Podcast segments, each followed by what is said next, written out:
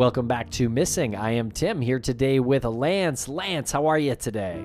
I'm doing so well today, Tim. This episode, this conversation that is coming up, features a story that, while on the surface feels like it's going to be this hard boiled true crime story about a prison break, but turns into the story about two individuals who never met each other getting to know, weirdly enough, getting to know each other and discovering things about certain aspects of themselves that they didn't know existed. I find it incredibly fascinating and can't wait to hear what the listeners think about it, Tim. But I personally can't wait to hear how you are today. I am doing great. Thanks a lot for asking. I am very excited to introduce this conversation that we had with Chief Geoff Britton. And he tells us all about the story of William Leslie Arnold, who killed his parents when he was 16 years old in 1958 and was sent to prison, escaped prison in 1967, and then, well, I guess you're going to have to listen to uh, to hear some more of the specifics, but he traveled the world, didn't he, Lance? He sure did, and Chief Britton followed him for a number of years, becoming a bit obsessed with this escapee and again, learning a lot about this person. And it became a story about not only the prison break, but Geoff's journey as well. Well, I think this conversation is kind of timely, Lance, because we recently spoke with Laura Risti about William Bradford Bishop, who killed his family and went on the run. And during that conversation, we also spoke about John List, who did the same thing. And you kind of hear about how some of these fugitives sort of evade capture. And this story's really much more unique, I would say, um, because of what he did with his life. And what he did with his life sort of proves to you that the crime that he committed had a lot more to it than just maybe a spoiled kid getting upset at his parents for not being able to borrow the car. There was something deeper going on there that was not put out there to the public because, again, like you said, what he did with his life after he escaped prison is completely contrary to what you would expect someone in that position to be like. And it's really interesting to look at the pictures of William Leslie Arnold through the years um, when he was a kid, first uh, in the 50s, and then as an older adult in Australia. So make sure to check out our social media pages for pictures of him. You can find that at Missing CSM. And Tim, if people wanted to hear this episode plus all of the other episodes that we've produced without commercials, where would they go? Well, our lovely listeners can subscribe to Missing Premium now on Apple Podcasts. It's $4.99 a month. You get ad free episodes, early releases, and our weekly bonus show. And if you're not an Apple user, you can go to missing.supportingcast.fm and sign up for the same product there. And we're going to take a quick break right now for a commercial, and we will be back with Chief Geoff Britton and his story about the escaped inmate William Leslie Arnold. Hello, it is Ryan, and I was on a flight the other day playing one of my favorite social spin slot games on chumbacasino.com. I looked over the person sitting next to me, and you know what they were doing? They were also playing Chumba Casino. Coincidence? I think not. Everybody's loving having fun with it. Chumba Casino is home to hundreds of casino style games that you can play for free anytime, anywhere, even at 30,000 feet. So sign up now at chumbacasino.com to claim your free welcome bonus. That's chumbacasino.com and live the Chumba life. No purchase necessary. VGW. Void were prohibited by law. See terms and conditions. 18 plus.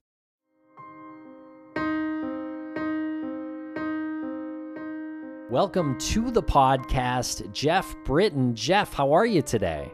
I'm good. Thank you very much. Thanks for joining us and taking the time to speak about this really cool story that you have regarding an escapee. No, I appreciate that. It's a long road.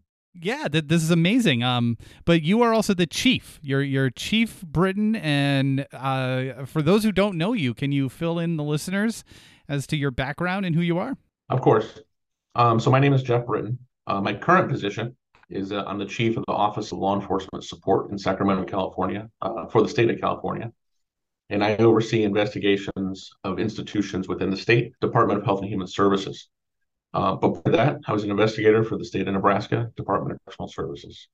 And has law always been in the family? Is this something that you, has been passed down through generations? No, um, I do have family members uh, that were in law enforcement. They they retired uh, from from their careers, uh, so it's been part of our family in different forms. But it was it was my interest, and I pursued it.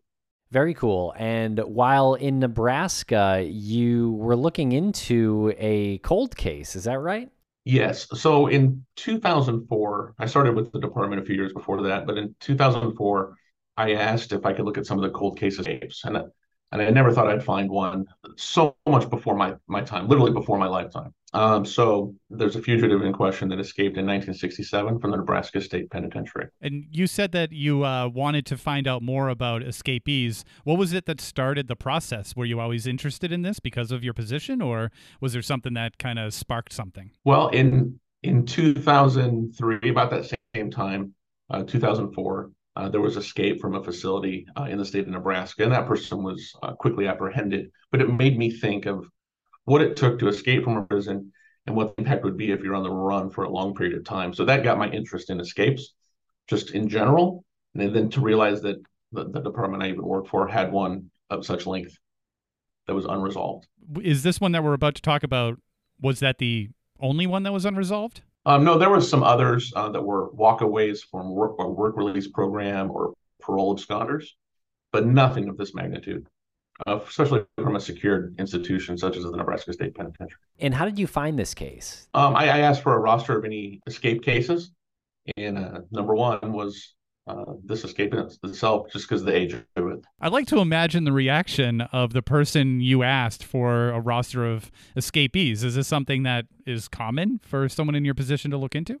Well, as an investigator for the Nebraska Department of Correctional Services, um, we were assigned many different topics. It could be drug trafficking, it could be employee misconduct, it could be all sorts of things. Since we were assigned a, a variety of investigations, I don't think it was a, an odd request uh, per se but it was definitely one that they had to go into get some records and basically dust them off because it was just so old. Okay, and you said something before that sparked a little bit of my piqued a little bit of my interest.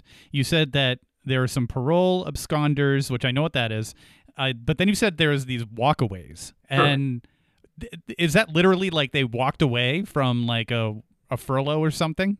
Exactly right, and, and uh, you're spot on. So when when inmates get classified by security levels and programming processes, they can uh, get to work release. And work release is a center. It's one of the facilities within the Department of Corrections uh, that, that you can be housed there at night, and you can go to a job during the day, or depending on your programming.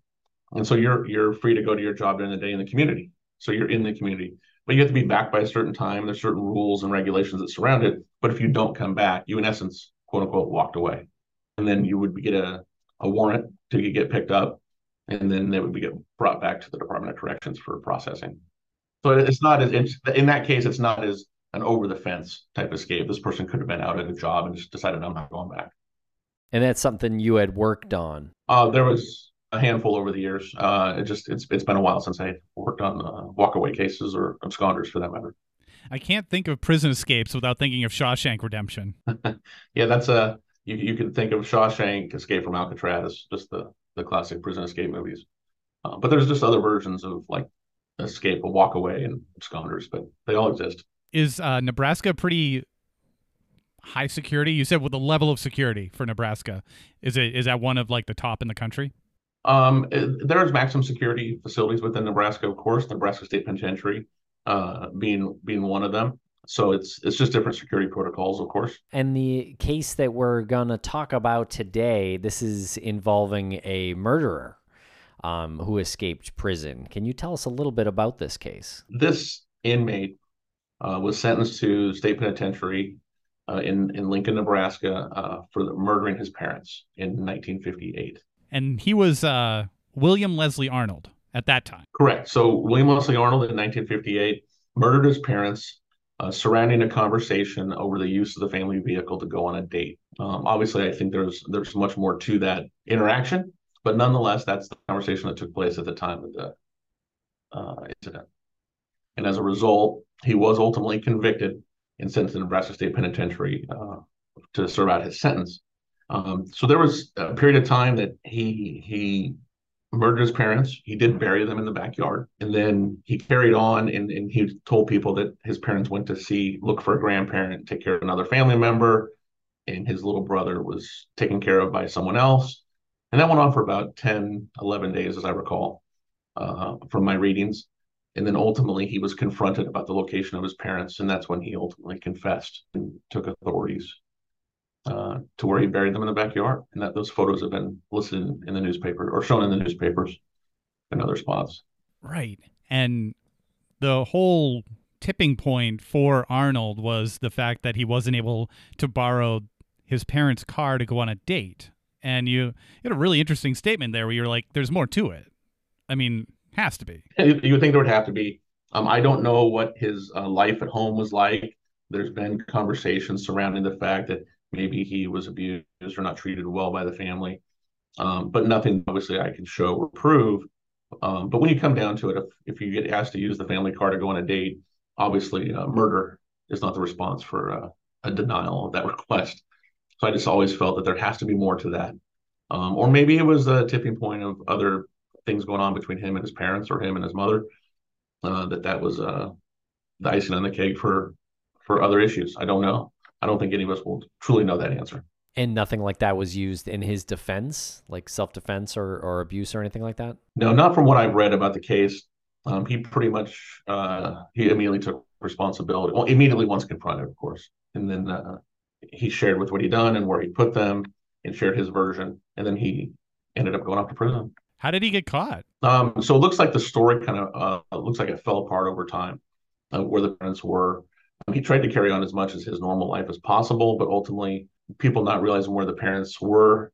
It's my understanding that the police and the grandparents, that the fam, the story he told to go look for the grandparents or grandfather, uh, they ended up coming to town, and then with the police, they confronted him. And not to get salacious into you know graphic details, but what was the nature of the murders? Was it something that looked like a, a frenzied killing, or was it more kind of calculated? You know, I never saw actual uh, crime scene photos. I saw crime scene photos of the location, but I've never seen crime scene photos of, of his parents or bodies of any kind. Um, but it, uh, he did commit the crime by use of a rifle, uh, shooting both parents, and ultimately uh, in the days to follow, burying, burying them in the yard.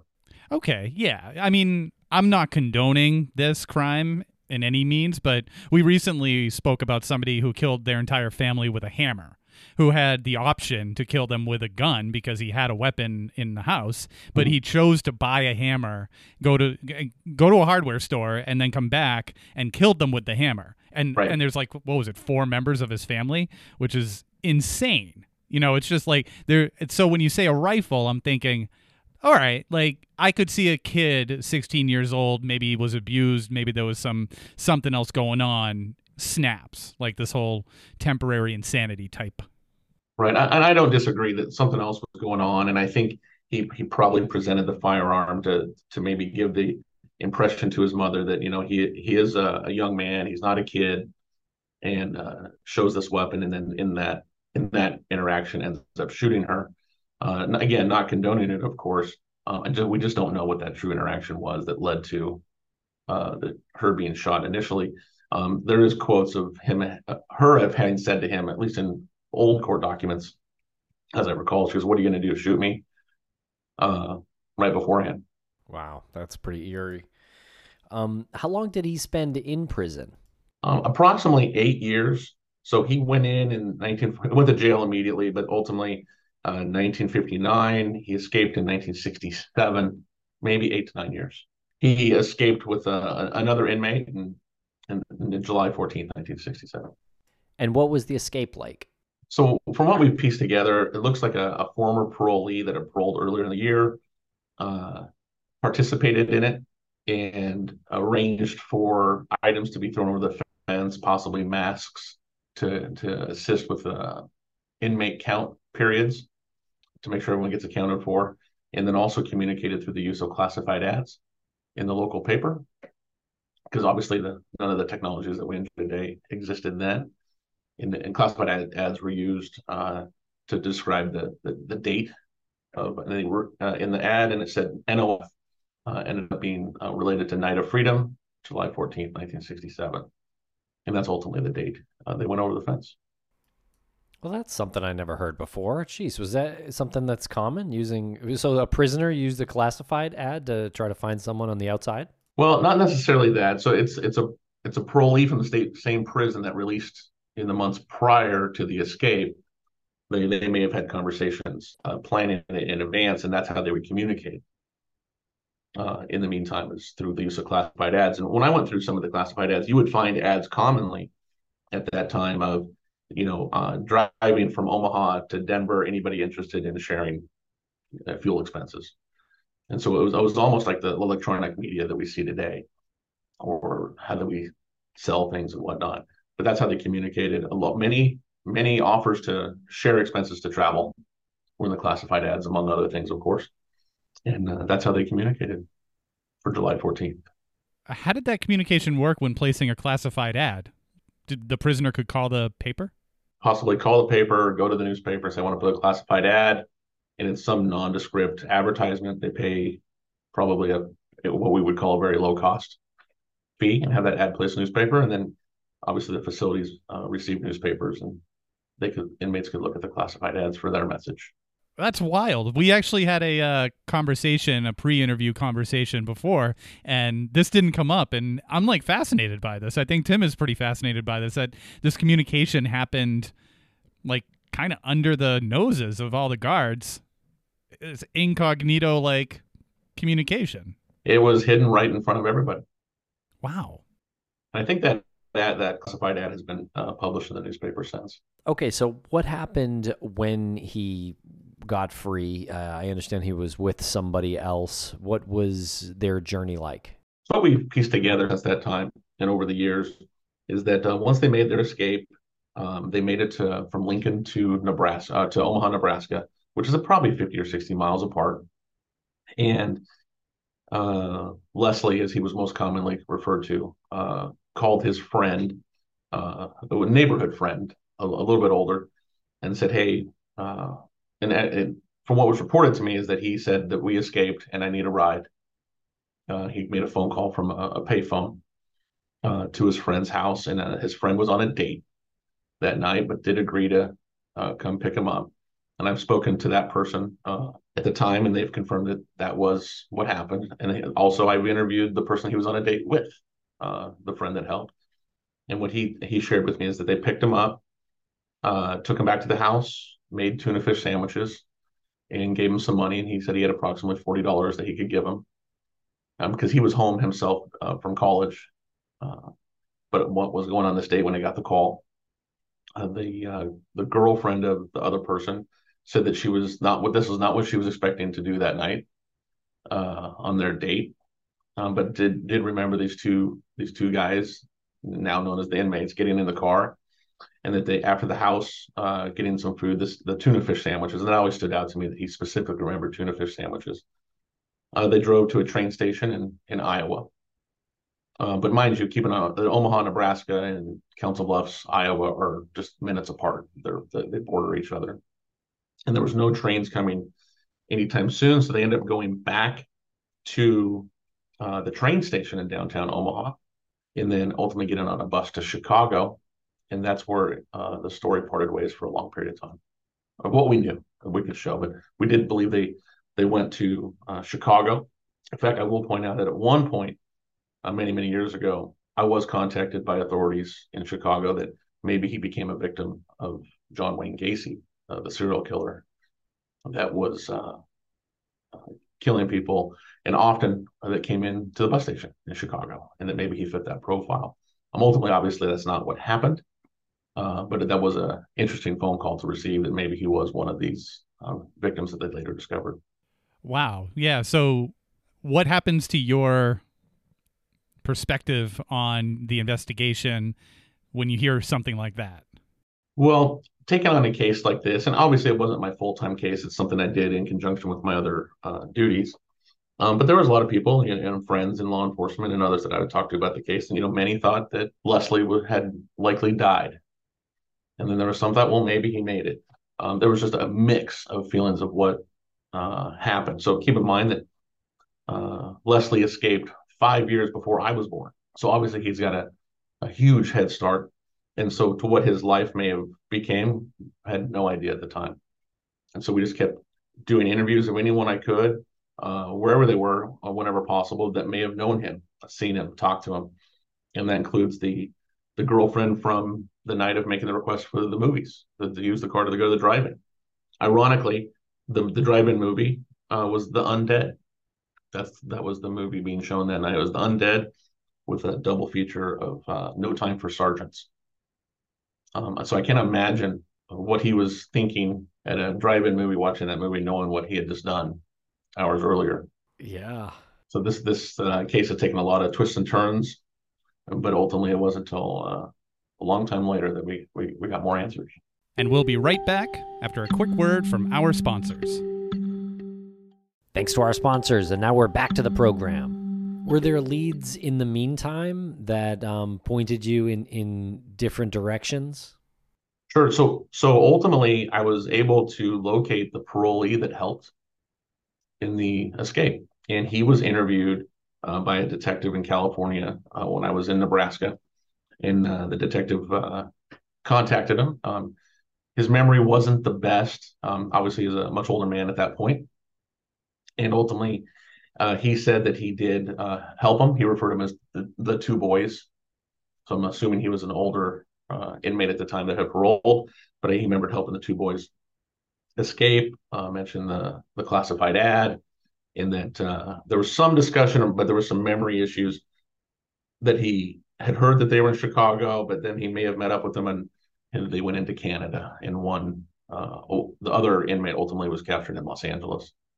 Um, but it was interesting for him to finally recall that uh, he did help. He did help with the getting them the items to help escape and whatnot, and, and the classified ad. So it was an interesting perspective. So many decades later, uh, to to hear his rough recollection, but uh, recollection nonetheless.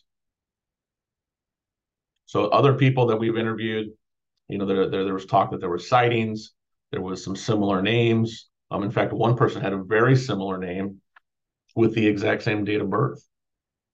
Um, so, and uh, for just quick appearances looking at that person's driver's license, it was enough uh, for us to go talk to him uh, four states away. I'm like, what are the odds that he would keep a very similar name in the exact same date of birth and be living uh, four states to the east? Um, but we did go talk to him, and he actually uh, he understood while we were there.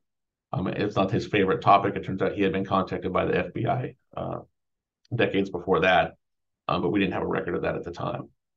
But it was definitely a similar appearance and identical date of birth and a, a similar name. It was it was one of the ones like this can't be, but you know you got to go check because you have to check everything you can because you don't know what's going to turn a case, and definitely don't you don't know what's going to turn a case as we've learned. You said that it wasn't his favorite topic to discuss. He wasn't. Was he like standoffish? He was a little standoffish, but I think he had been contacted before. I didn't. I thought he, he had a little bit of overreaction to being contacted. You know, thirty years later, it's not like he was contacted every week. But again, I'm not in that person's shoes, and I wouldn't want to be accused as a, uh, someone that was doing time for murder, let alone escape from prison. He was ultimately cooperative, of course. Um, and we show it wasn't him. Did he have to give his DNA or something like that? No, and this that was obviously DNA technology. His the advancements uh, have been tremendous more in the last few years than ever before. Um, but we did fingerprinting at the time, just to just to, to just to be safe and be sure. Right. And um, yeah, tell us about the uh, DNA advancements and um, how that first started to change this case. Well, I, I want to guess it was in 2008 or 2009. I reached out to the brother of Leslie, uh, who, who's a, a, man in his uh, 70s himself, the, the, younger brother, and uh, ultimately got a DNA sample from him many, many years ago. He was a, a, a nice man, a cooperative uh, person, uh, willing to assist us. Uh, he shared some things with me, obviously about the case because he was he was at his part time job at the time that the the murders happened, and then, then obviously he lost his parents, so he definitely shared uh, his feelings about everything. But he was willing to to help us. Uh, gave us a DNA sample that we did submit and did some run some tests on unidentified, unidentified remains, and and other cases to see maybe uh, Leslie had died and we didn't notice no no one knew who he was. Um, that did not uh, pan out. Some characteristic items came up at times just on our description, and not related to the DNA, but it being in the system that uh, you know remains were found, um, but nothing I've ever ever hit like that. But the brother was uh, uh, very nice to talk to. I have talked to him since. uh, several times. But the DNA technology then uh, was was excellent, but just the advancements even since that time to the last couple years that's been used in other cases has just uh, been exponential in a, in cases to help. So I left Nebraska in 2013, and I relocated uh, to California, um, and I continued uh, in investigations. I stayed with the case unofficially. I had asked my supervisor, "Hey, can I look into this from time to time?" I didn't know who was going to pick it up. It was an old case. It was definitely cold, and uh, he he had no objections. In uh, to said, "Let us know if you find anything, of course." And but I didn't know who was going to pick it up in its entirety and continue with it, if anybody, because it was so old. Uh, especially as I mentioned, it was the escape was five years before I was born, and now I'm in my fifties. Um, so definitely a, a, head start. So I worked on it uh, from time to time. I would read about it. I would do some research on my own, and just to see what, you know, try to put myself in his shoes, what he would have been facing. And one thing I found interesting is everything I've ever seen him in has been black and white. So I, I found myself thinking about what what was available to him back then, and I started thinking about it in black and white and how would he get identification, how would he get a social security card. Um, the processes were much different in 1967, 68. Um, you would get a you could get a social security card from what I learned at the post office with very little scrutiny, and so maybe that's one of the the processes that he ultimately used. Nothing like the technology we have today for verifications and the requirements of documents and many laws have changed to protect uh, personal data, even within uh, government services. So I, I, don't think this could, I'll never say never, but I don't think this could be re- replicated the manner in which he did it then. Staying with it for those years between 2013, uh, just on, uh, just following up on my own, just on my own curiosity to try to get an answer for this, I started tracking the Golden State Killer case uh, in California and discussions around ultimately what we learned is the, the use of tech, DNA technology that had advanced in uh, in 2020, 2019, 2020, I reached out to the U.S. Marshal and I thought there has to be a mechanism that maybe we could look at DNA again because of the advancements that had occurred in the years since. And I and I knew I knew the U.S. Marshal from when I, I lived uh, in Nebraska, and so uh, he said that he would put someone in touch with me. And I, I can't remember how long later it was, but I uh, ultimately uh, Deputy U.S. Marshal Matt Westover contacted my office. Uh, I've learned since, and, and uh, Matt's a fantastic uh, investigator, and he definitely took an interest to the case because obviously, obviously, there's lots of twists and turns, and it's very interesting. But he shared with me he looked in the newspaper, and he he saw this case that he went into, and had some questions of why he had it on his roster because it's not a traditional case. You know, I think it was listed as a murder 1958 on his roster. And so, and since they deal, the U.S. Marshal deals more with court security and fugitives, couldn't quite understand why he had it. But as he looked into it, he learned that, in fact, this case did surround a, a fugitive escape from a, a, prison, which definitely is uh, in the interest and purview of the U.S. Marshal Service. And so, from prior articles, he saw my name and saw that I was still in law enforcement in my current role, and reached out to me. And for the next two two and a half years, we talked regularly, times every week, discussing the case, research I had done, his ideas, and then ultimately, uh, Deputy Westover went and got more DNA from the brother, who was again cooperative, and uh, they put that out and used uh, with with the cooperation of the brother. Uh, and then ultimately, years later, in August 2022, uh, there was a match. And that brings us to today, or at least several months ago, but publicly, uh, here we are. You said that the younger brother was uh, cooperative with you and the U.S. Marshals with Westover and with the DNA, but had he been cooperative from the start of everything? Well, I mean, what like from the murder on? Was he always? Well, from the murder on, he would have been a, a twelve or thirteen year old boy. Yeah, shipped off to live with family after uh, after the the murders. So I, I can't speak until my contact with him in the early 2000s. And uh, he was always very kind to me, understood why we were doing it, understood why we're still looking.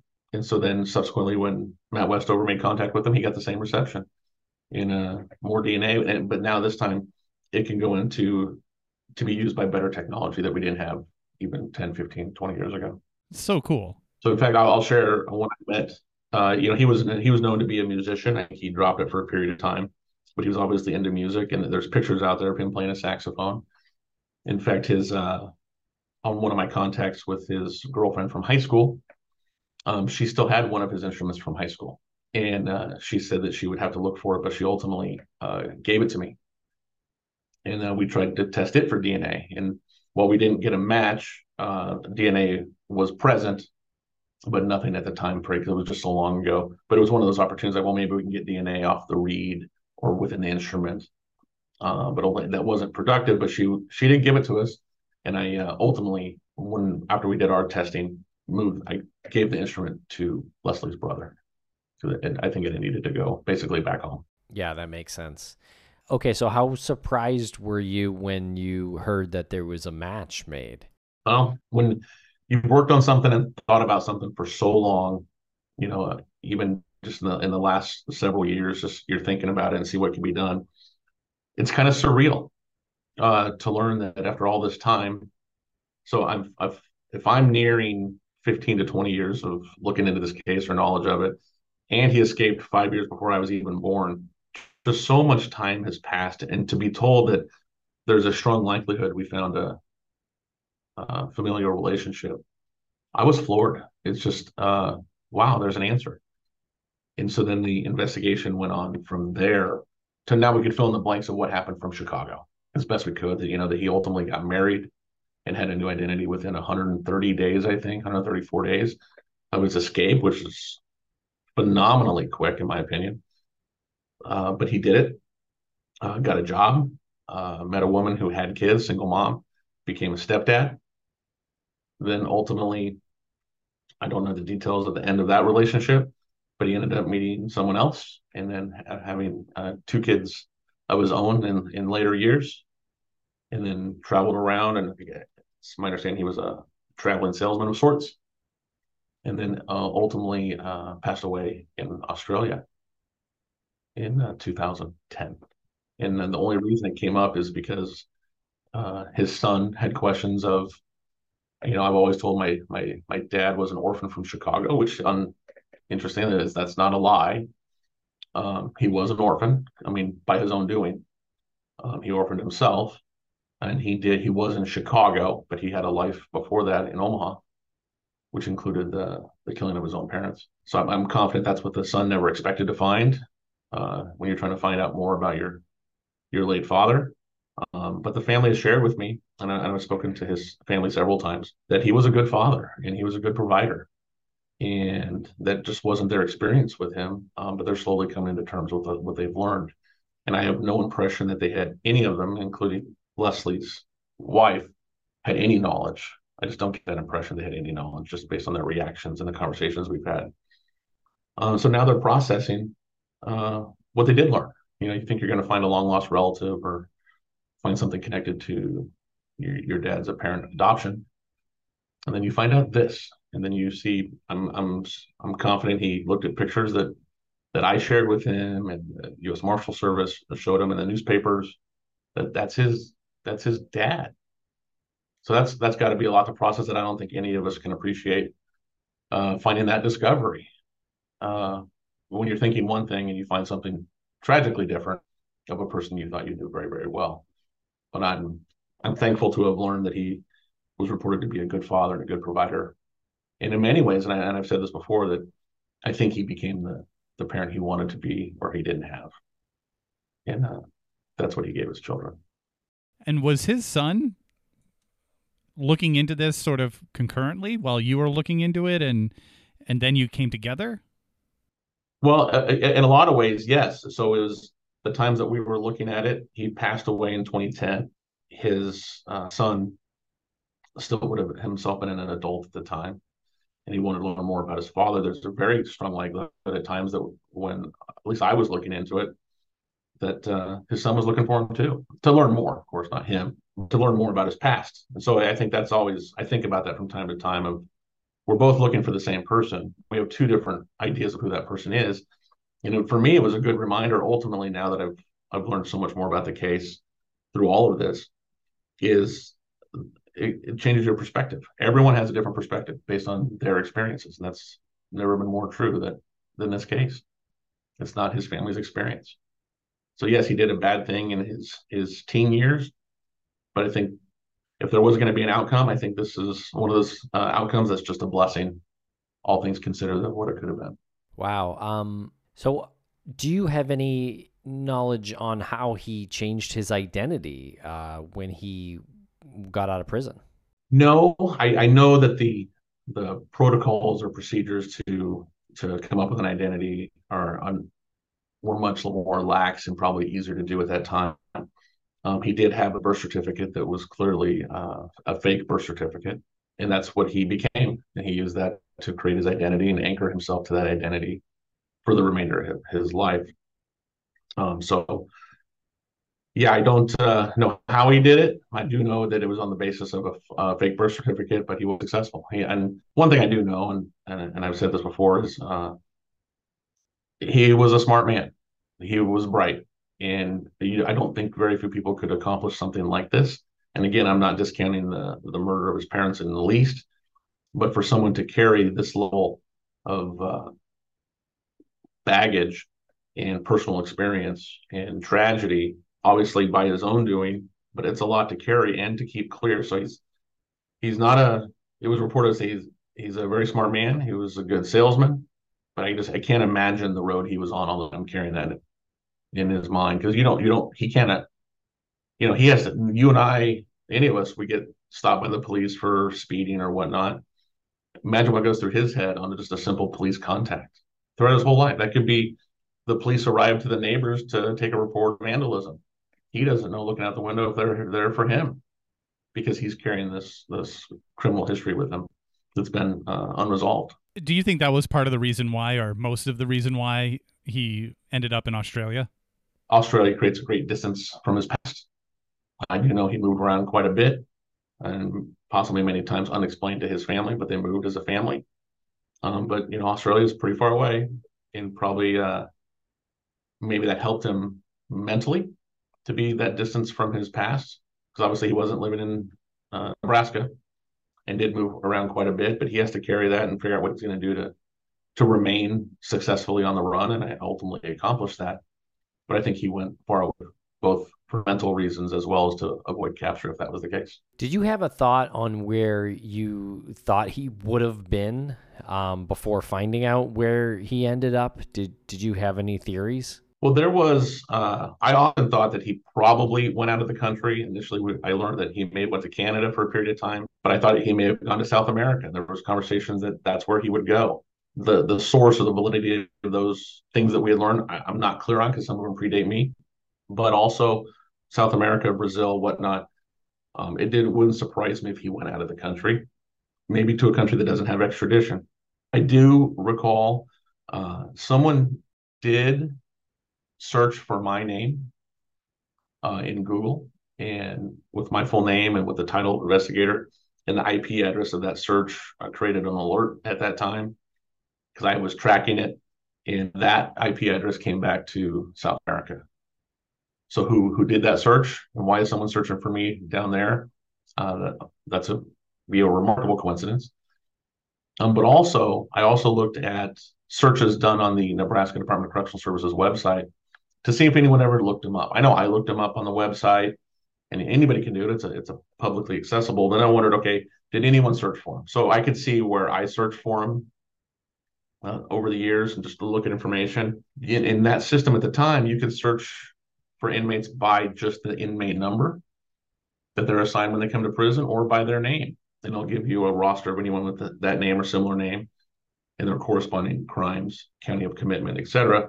I was able for to look at the searches. Someone looked them up just by inmate number. So it made me think that if you're going to look them up by inmate number, you're probably one of two people.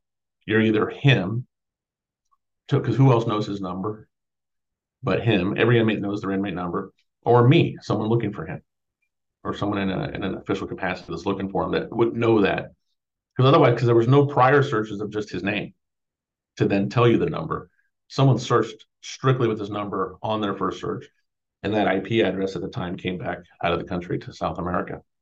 So when I combined those two, it made me think, okay, how is this possible? That I mean, both in my opinion, most coincidences are well planned. And the fact that someone's searching by inmate number and by my name, all out of the country in, in similar locations. So that's me. Maybe maybe it was him. Maybe that's where he was traveling at the time. I don't officially know that he was there or not, but I do find those searches uh, interesting. That's really interesting. What year was that? 2009, 2010, but prior prior to his to his death. Oh, well, now enough to be his death. When did he move to Australia? I don't have that date. I don't recall it off the top of my head. I think it was after 9 11 that he remained out of the country. It was told to me that uh, he traveled much, much less after 9 11. So I think he's out of the country at that time.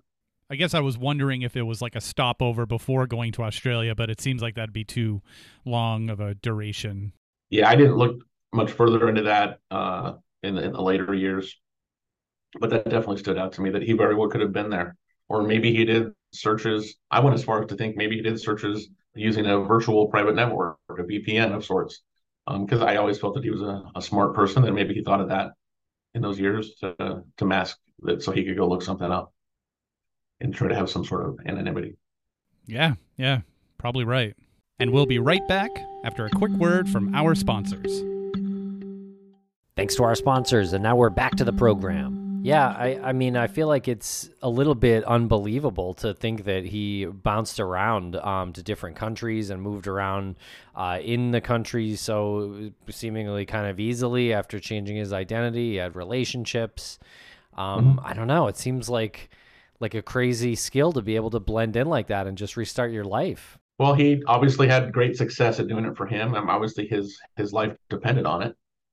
Um, so he probably made very strategic decisions to avoid detection all those years. I, I think it had to be quite a, a burden, but his life depended on it. He never reached out, as far as you know, or no suspicion that he reached out to his younger brother in all those years. no indication of that. Um, even though I, I have asked his brother if they've had contact, and he said no his brother always seemed very forthright with me and a, and a honest and decent person to me to this day. Um, but no other knowledge of him reaching back into his prior life uh, is known to me or others for that matter that I that I'm aware of. And does it seem to you that he would be doing this or not doing this in order to protect the person that would receive the information? Well, it, I think it's both. He could have been very, when, uh, very well been a protective older brother and if you take the position that maybe he had an adverse relationship with his parents, maybe he was protecting his brother, maybe he's preserving himself and decided that if I'm going to be successful at this, I can never reach back into my prior life. And that could be a reason. There's all sorts of reasons for not crossing back over. And ultimately, it's it's obvious that he was successful because uh, while he did technically die on the run, he was fully in, invested in a new life. Uh, so he had success. I know you're law enforcement, but is there a part of you that admires him for eluding capture for so long and through so many generations? Well, that, that's an interesting question, and that was posed to me uh, by the uh, reporter from the Omaha Herald, uh, Henry Cordes, once. You know, and and I and I was quoted as saying that you know the police officer in me early on wanted to find him, locate him, bring him back uh, on the escape charges, and let him face justice back in Nebraska. As I got into later years, the more I thought thought about it and wondered what his life could have been if he was still alive at all, or what became of him. Um, there was times I, I, thought to myself, well, I I just want to know where he's at, or how did he do this, or is he gone? So I, I can't say I, I have admiration. I, I will say that I'm mildly impressed that he was able to avoid capture. And basically, you know, from a modern technology perspective, he started out at a time with no technology.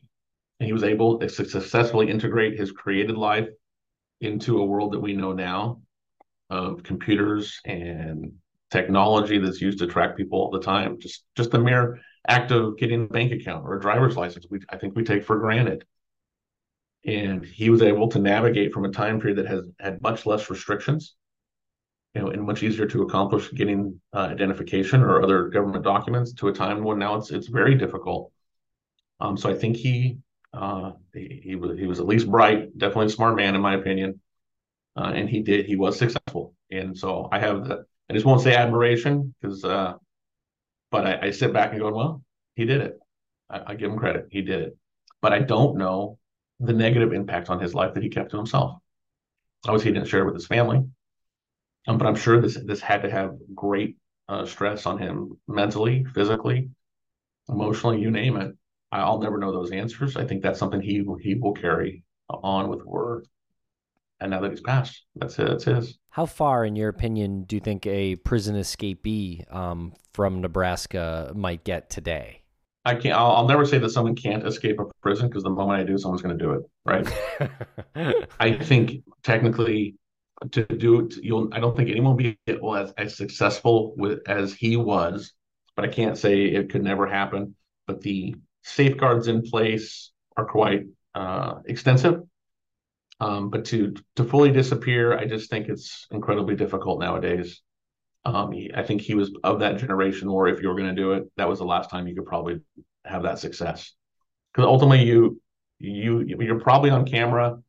I, I, can't say about you guys; you guys could be on camera all the time. But I think just a regular uh, citizen, member of the public, is on camera several times a day without knowing it.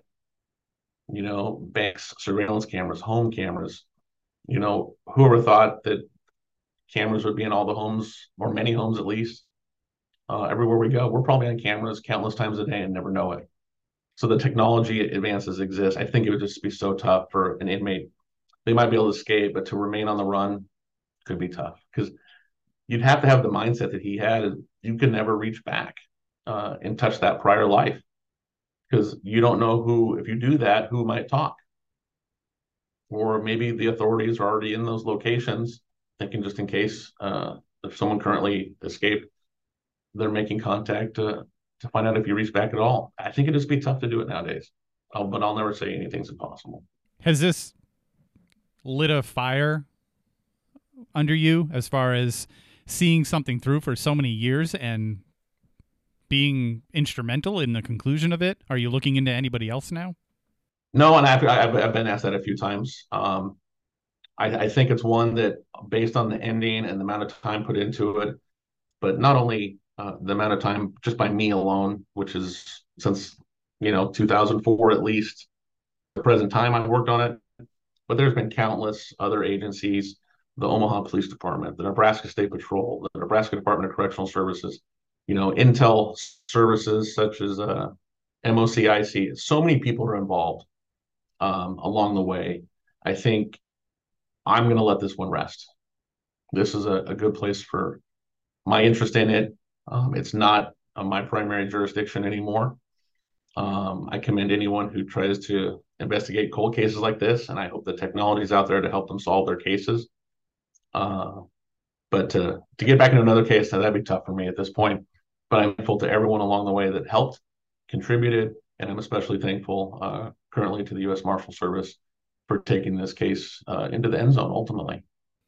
It's such a great story to hear, and I'm sure you didn't expect it to conclude the way it did by learning about this individual and learning that he was a family man and his kids are even saying he was a good provider he right. you know and then you have to like come to terms with well maybe he wasn't just all bad maybe it was just one moment and you know he ended up living the life he needed to live or he should have lived right no i, I don't disagree with you i think that's uh, spot on I, I do think he became uh, the parent that he he wanted. Um, I I'm, i was very happy to hear uh, reports of him being a good person uh, and good experiences uh, with his family. Uh, it's a good outcome. I mean, I I I, I was asked a couple times of, hey, had you found him alive, you know, you would you'd have to arrange to have him brought back, and that's something obviously that the U.S. Marshal Service would would have handled. But just thinking of bringing back this man, if he was found, you know, just years earlier, and the disruption to that life again not his life because that's that's his his burden to carry in my opinion to be brought back to justice but the impact on the family and as i mentioned before the this my perspective on on this has changed quite a bit to, to remind myself that yes that was the crime and that he got his penalty he didn't serve out his penalty um, but this is an outcome i didn't expect to learn of who he became but what i would want him to have brought back in later years not knowing what i know now no I think uh, the closure was the closure that was uh, meant to be. Um, because I don't know if there would have been true justice value to bring him back um, if he was found alive. Who's going to play you in the movie? well, I, I don't know about any movies, but it's definitely a fascinating story that's gotten some interest. And uh, there's just so many, uh, so many moments in this that were just so interesting along the way. and I, am thankful for those friendships. And I look forward to what's uh, how the story is told. It's remarkable. Now you're saying, you know, you you're thankful for the friendships. You would have never made these friends had no. this guy not killed his parents at 16, gone to prison, and what nine years later escaped successfully.